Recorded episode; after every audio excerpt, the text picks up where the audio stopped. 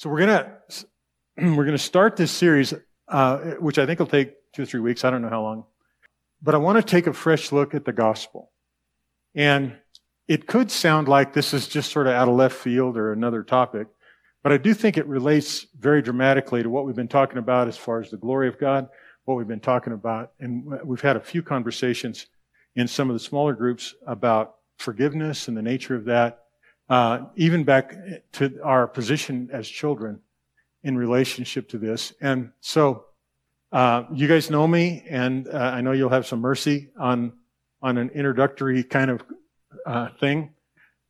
Uh, what exactly do we believe to be the good news of our faith? And most of you probably know that the word gospel uh, really means good news. So I'm going to do a little bit of looking into the history of the word. It's not super complicated, but but uh, what is the good news of our faith? That's what we're going to look at. So the, the primary Greek word is euangelion. Sometimes it's spelled with an N instead of two G's. I'm not really sure why. The older references that I looked at, like Vines, uh, they had it spelled differently. This is the way most of the lexicons, the modern lexicons, and in the Greek, it does have two gammas, so that's probably why they put it in there. But it's uh, Unlike some of the word studies that we've done, virtually every time you get the word gospel or depending on the translation, good news, you're going to run into this word, euangelion, as a noun. And so as a noun, uh, it, it originally denoted a reward for good tidings. And the place that we could see that is in the Septuagint. And uh, I'll just read it real quickly. It's kind of a kind of a rough story but it does illustrate the use of the word. So, you know, the Septuagint, that LXX thing, is the, means 70. That's the Greek version of the Old Testament. And so where we get some Greek parallels is where it pulls it from when it's trying to speak uh, in Old Testament Hebrew language. So the word that euangelion is substituted for in the Greek translation is the word besorah. And that is the word that means the, re- the reward of good news. So, the story in 2 Samuel 5 starts in verse 10, and it says this As the Lord lives, who has redeemed my life from all distress, this is David talking, and this is not a fun story. As the Lord lives, who has redeemed my life from all distress, when one told me, saying, Behold, Saul is dead, and thought he was bringing good news. Now, that's not the word, that's the word bara thought he was bringing good news, I seized him and killed him in Ziklag, which was the reward I gave him for his news. So the, the reward I gave him for his news is that word. So that's the history of it. Strange. Strange. Strange that, that that is one of the only instances in the Old Testament where that word is used. It's not used very often. It's used two or three times in the discussion about this. There are other uh, words where people are, are admonished by saying, do you think there's going to be a reward for that good news or a reward for that good tiding or a reward for that report? So there's nothing wrong with the word. It's just a word. It just means things, but it just happened to be kind of a rough story to illustrate it. So by the time uh, Second Temple Judaism came along, and by the time that that the New Testament especially came into being, the concept of the reward fell out of use with the word. And euangelion just meant the good news in, in whatever form that good news came.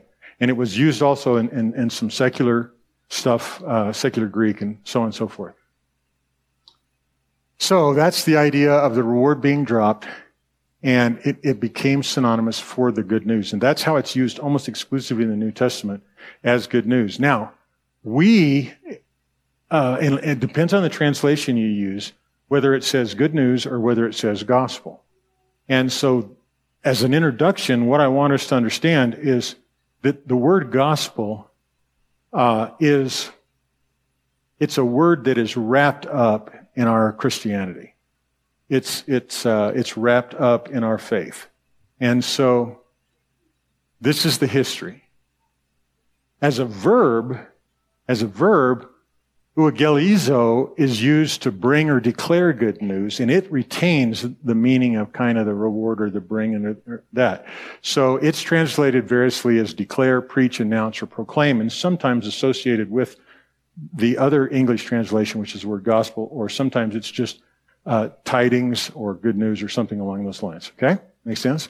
So it's not a super complicated word in the Greek, and it has its roots in the, in the Old Testament uh, for that reward idea.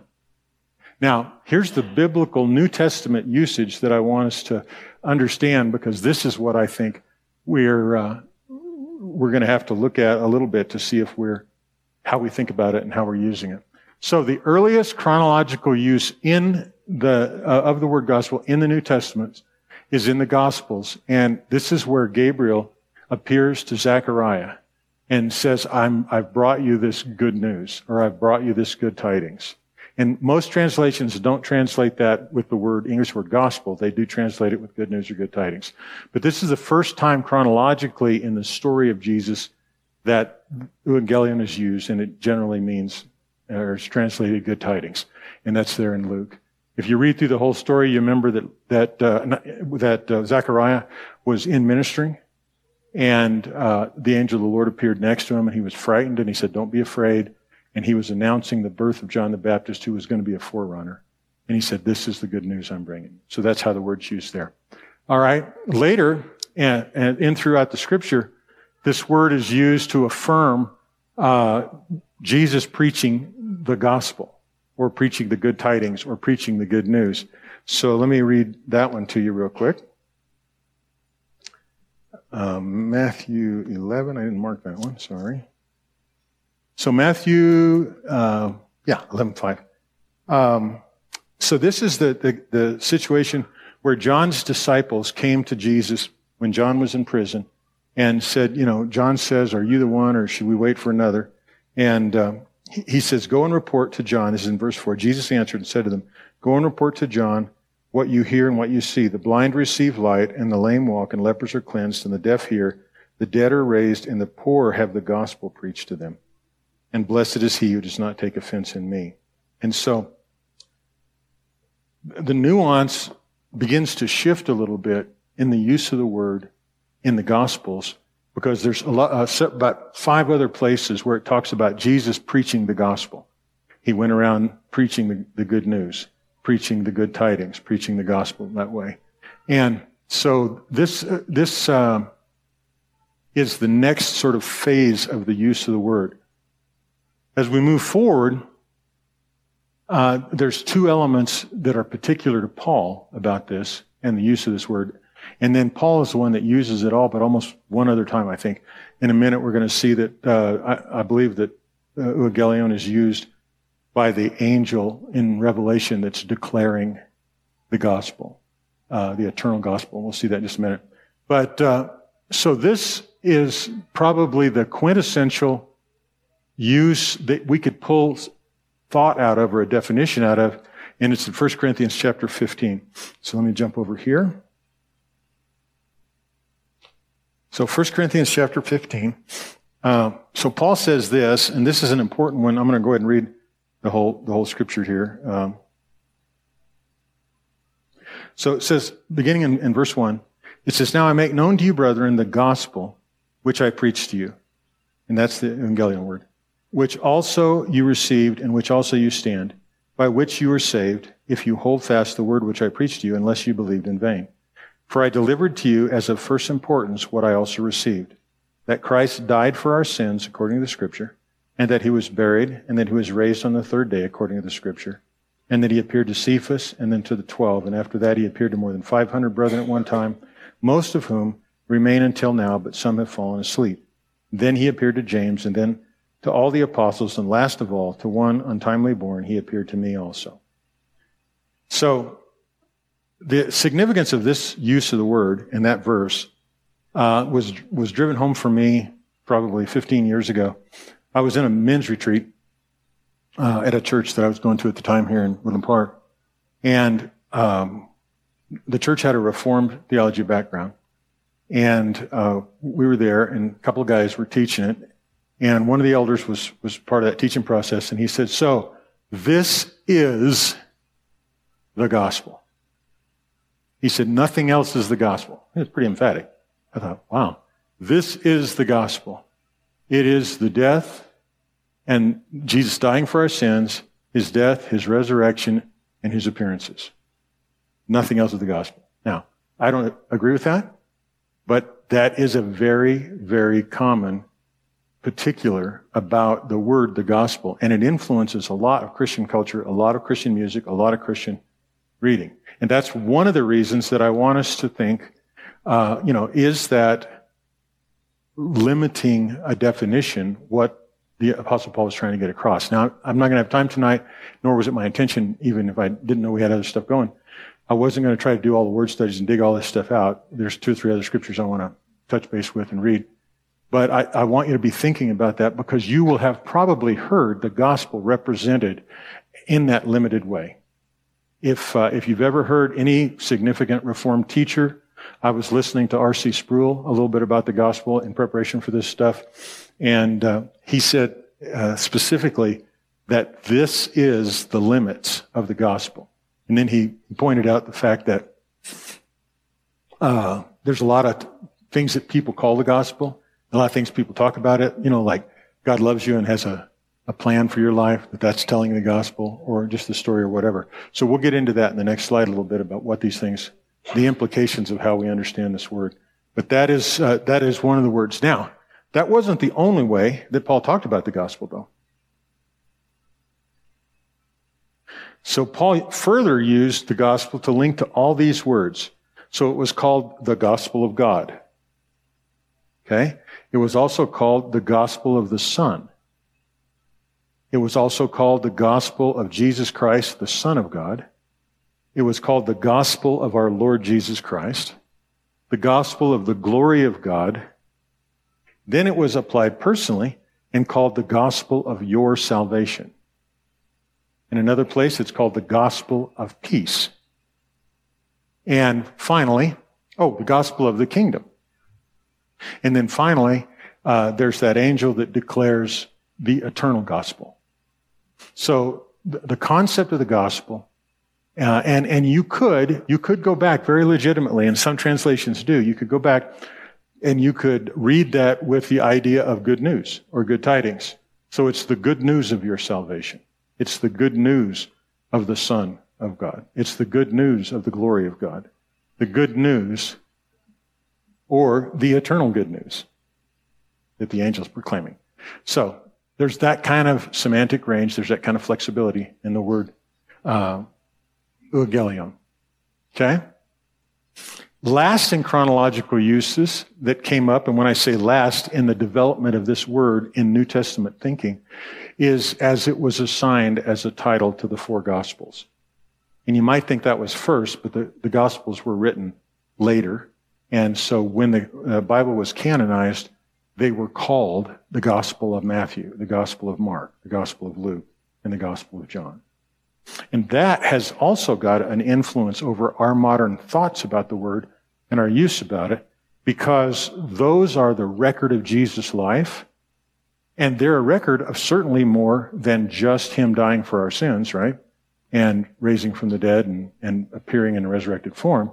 So almost any story, and we'll get to that in just a second, but almost anybody talking about Jesus, telling a story about Jesus, or hearing a story about Jesus, at some point or another, people will call that the gospel or sharing the gospel or something along those lines. So, I just wanted you to see the background. Now, contemporary uses, probably the most common one, I would think, the most, the one that has the most common understanding is when we use it as a title for the gospels today.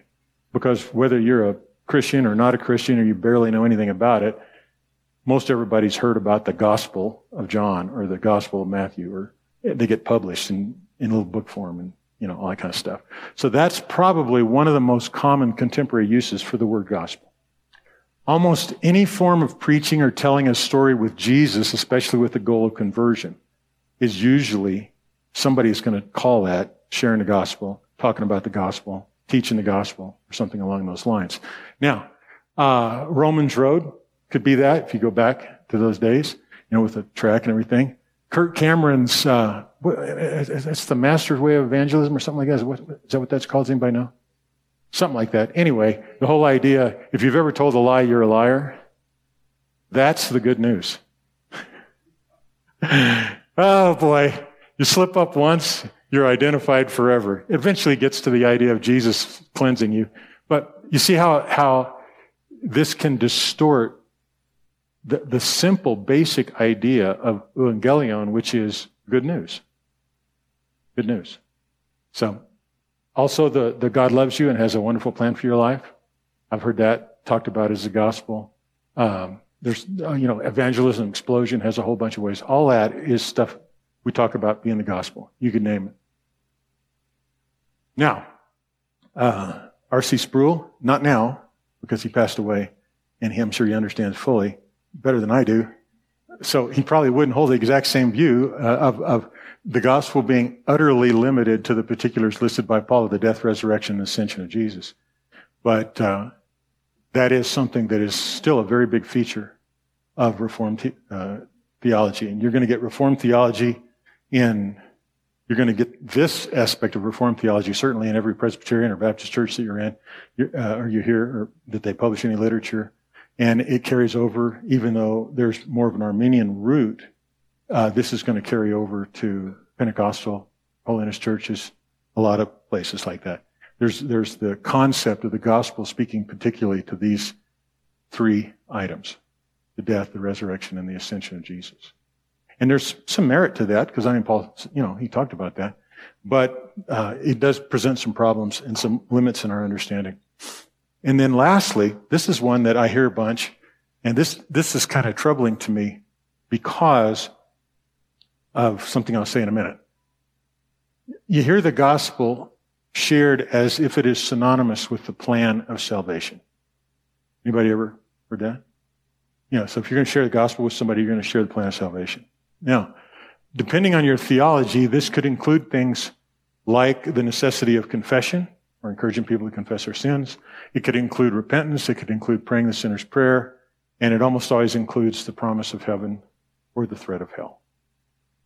And so again, it's easy for these concepts to co-opt the word gospel because the gospel doesn't mean anything except what we assign to it as a Christian and a religious situation. But if you go back to the fundamental meaning of good news, some of these things are good news and some are not. some don't feel very good and they don't feel very newsworthy. And so I think that's why I want us to, to look at it a little bit differently. Does that make sense? Okay. All right. Now, why look at our concept of the gospel with fresh eyes? Um, sometimes I have people ask me, so where do you come up with ideas for sermons, you know?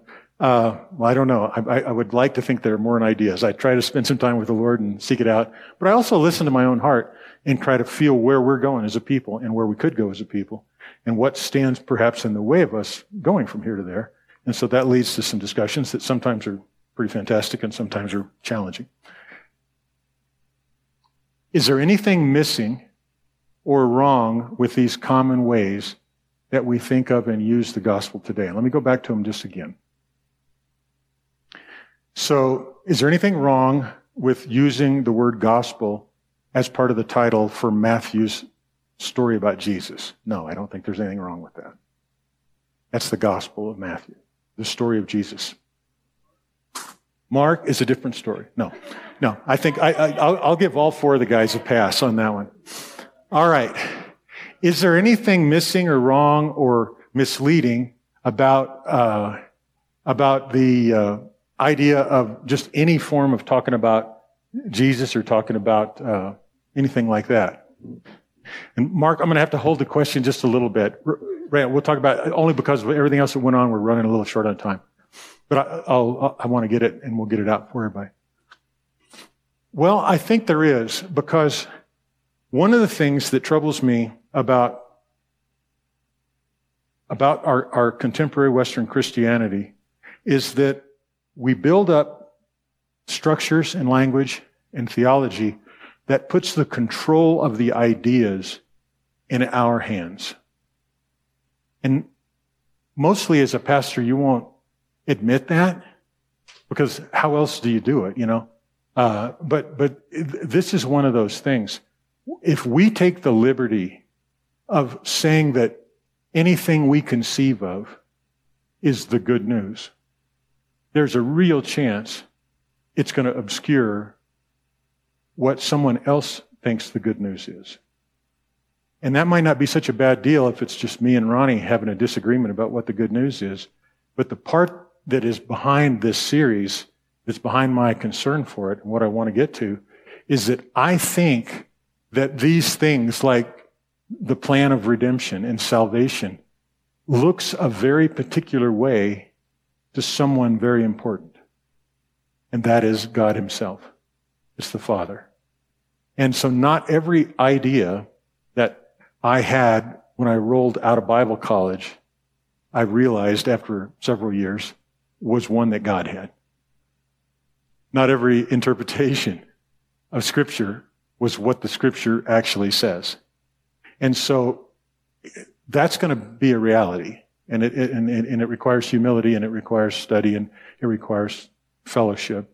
It requires realizing that I know in part and that you know in part and that that means we need one another for this stuff. But ultimately, and this is why I think Jesus said, you search the scripture thinking in them you find life. And they are that which testify of me, but you refuse to come to me and receive life. I think we need to go to him because there's a really particular verse in Matthew. And it says, no one knows the son except the father. And no one knows the father except the son and those to whom he's willing to reveal it.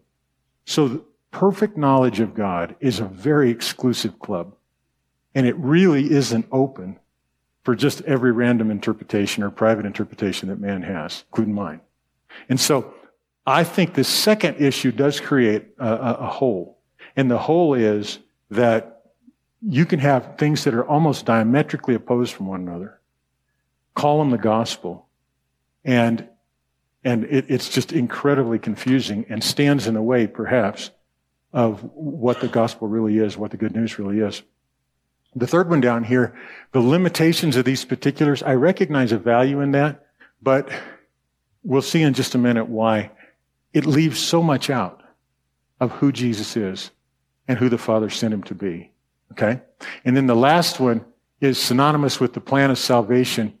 Uh, again, this is one of those that thrust it right back in our hands, denominationally, theologically, and all of a sudden, uh, it takes, you know, it takes dynamite to get us to see something a different way. Okay? So let's, um, so if we see this as the plan of redemption or the story of Jesus, here's one of the problems of that.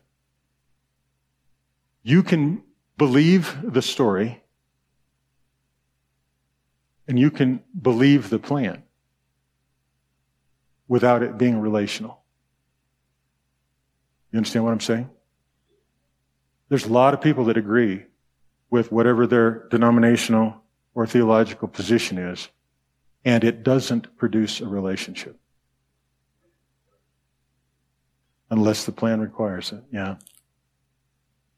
The second is, in, with either of these concepts, Jesus, this is probably the one that troubles me the most because it denies us the greatest revelation, the, the greatest relational revelation, is that in either of these concepts, Jesus is constantly at the risk of only being a part of the gospel.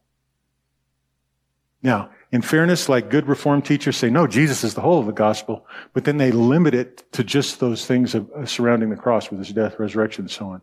And they don't take into account the fact that he himself is the good news that was announced at, at the first Christmas. He was that good news. The good news of glad tidings. For unto us a child is born, Isaiah says. He is the good news. Not the story about him.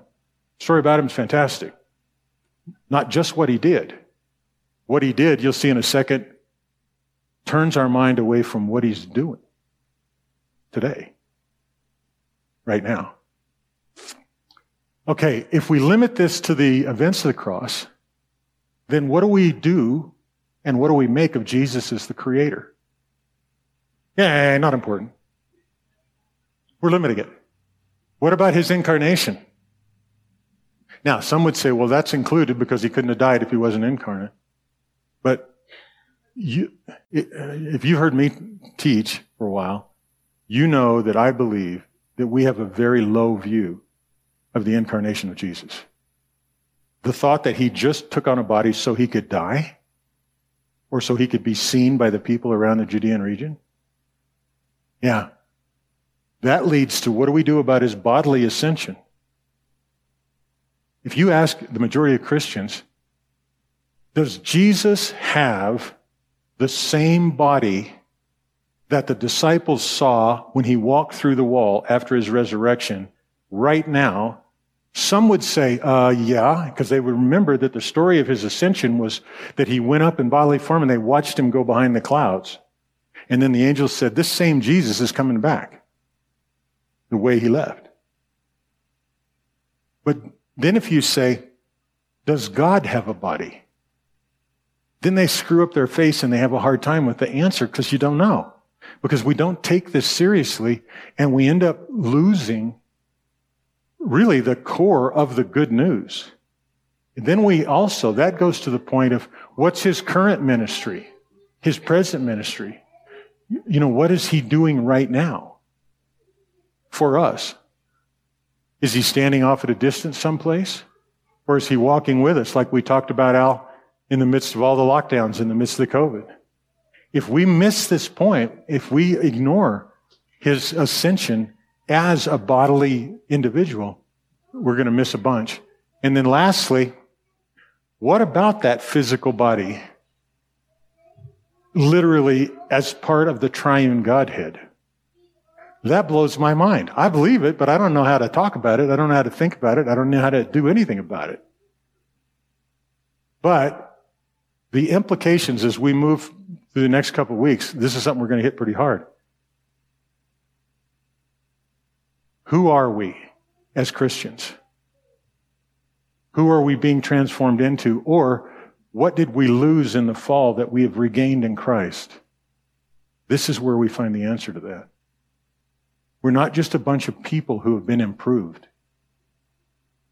We have a, a human brother, the firstborn from among the dead, that has, I know this is hard to talk about, and there's not even really words for it, has, in a sense, permanently altered the human presence by his inclusion in them and permanently altered the nature of the Godhead by his presence in them. And you won't find that discussed in very many theology books. And I grant you it's not that easy. Some things are not particularly made to be understood. They're made to be believed and experienced. And this is one of those things. So that's why limiting this just to the work of the cross, as spectacular as that is, I think has some holes and it creates some problems in our theology. And lastly, believing the story or conforming to the, to the plan of salvation puts us in a position to have an entirely different goal than what Jesus said the goal of eternal life is, which is knowing God and knowing Jesus whom he sent. And I think this is a huge deal because as a pastor, not so much with you guys, uh, because we've worked through some of this stuff, but with a lot of people I meet and talk to, and a lot of other pastors I meet and talk to. It never dawns on them, or at least not very frequently, that the goal of eternal life is not living a long time in heaven. Eternal life is knowing God and knowing Jesus, who he sent, which is the incarnate one. Knowing him, having him dwell in us, having us dwell in him. Jesus said, in that day you'll know. Very simple statement. I wish he'd elaborated a little more. And that day you'll know that I'm in my Father, you're in me, and I'm in you. This is something that, that the church struggles for lack of belief of, lack of knowledge of. So anyway, here are some more issues. God's motives if the gospel is just the story about Jesus or just the work of the cross, God's motives are given very, very little value in the gospel. And that is why you can have a bunch of people who, quote, believe in the gospel, but are pretty much clueless that the Father loves them. And we're going to study in depth uh, John 3.16. I was shocked by it about three weeks ago. I looked at it.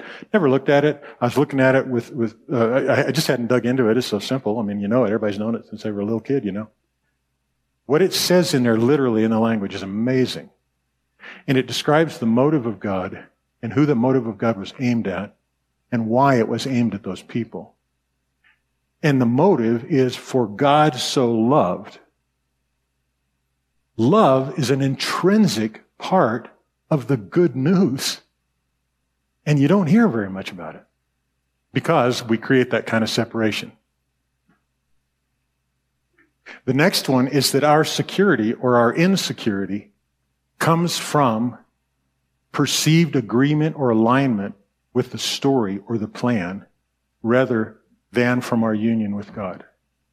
And I hadn't seen it until I started thinking about the gospel the reason our union with God is such a, a, a, vague mystery to us is because we haven't, we haven't aligned with the person of Jesus Christ.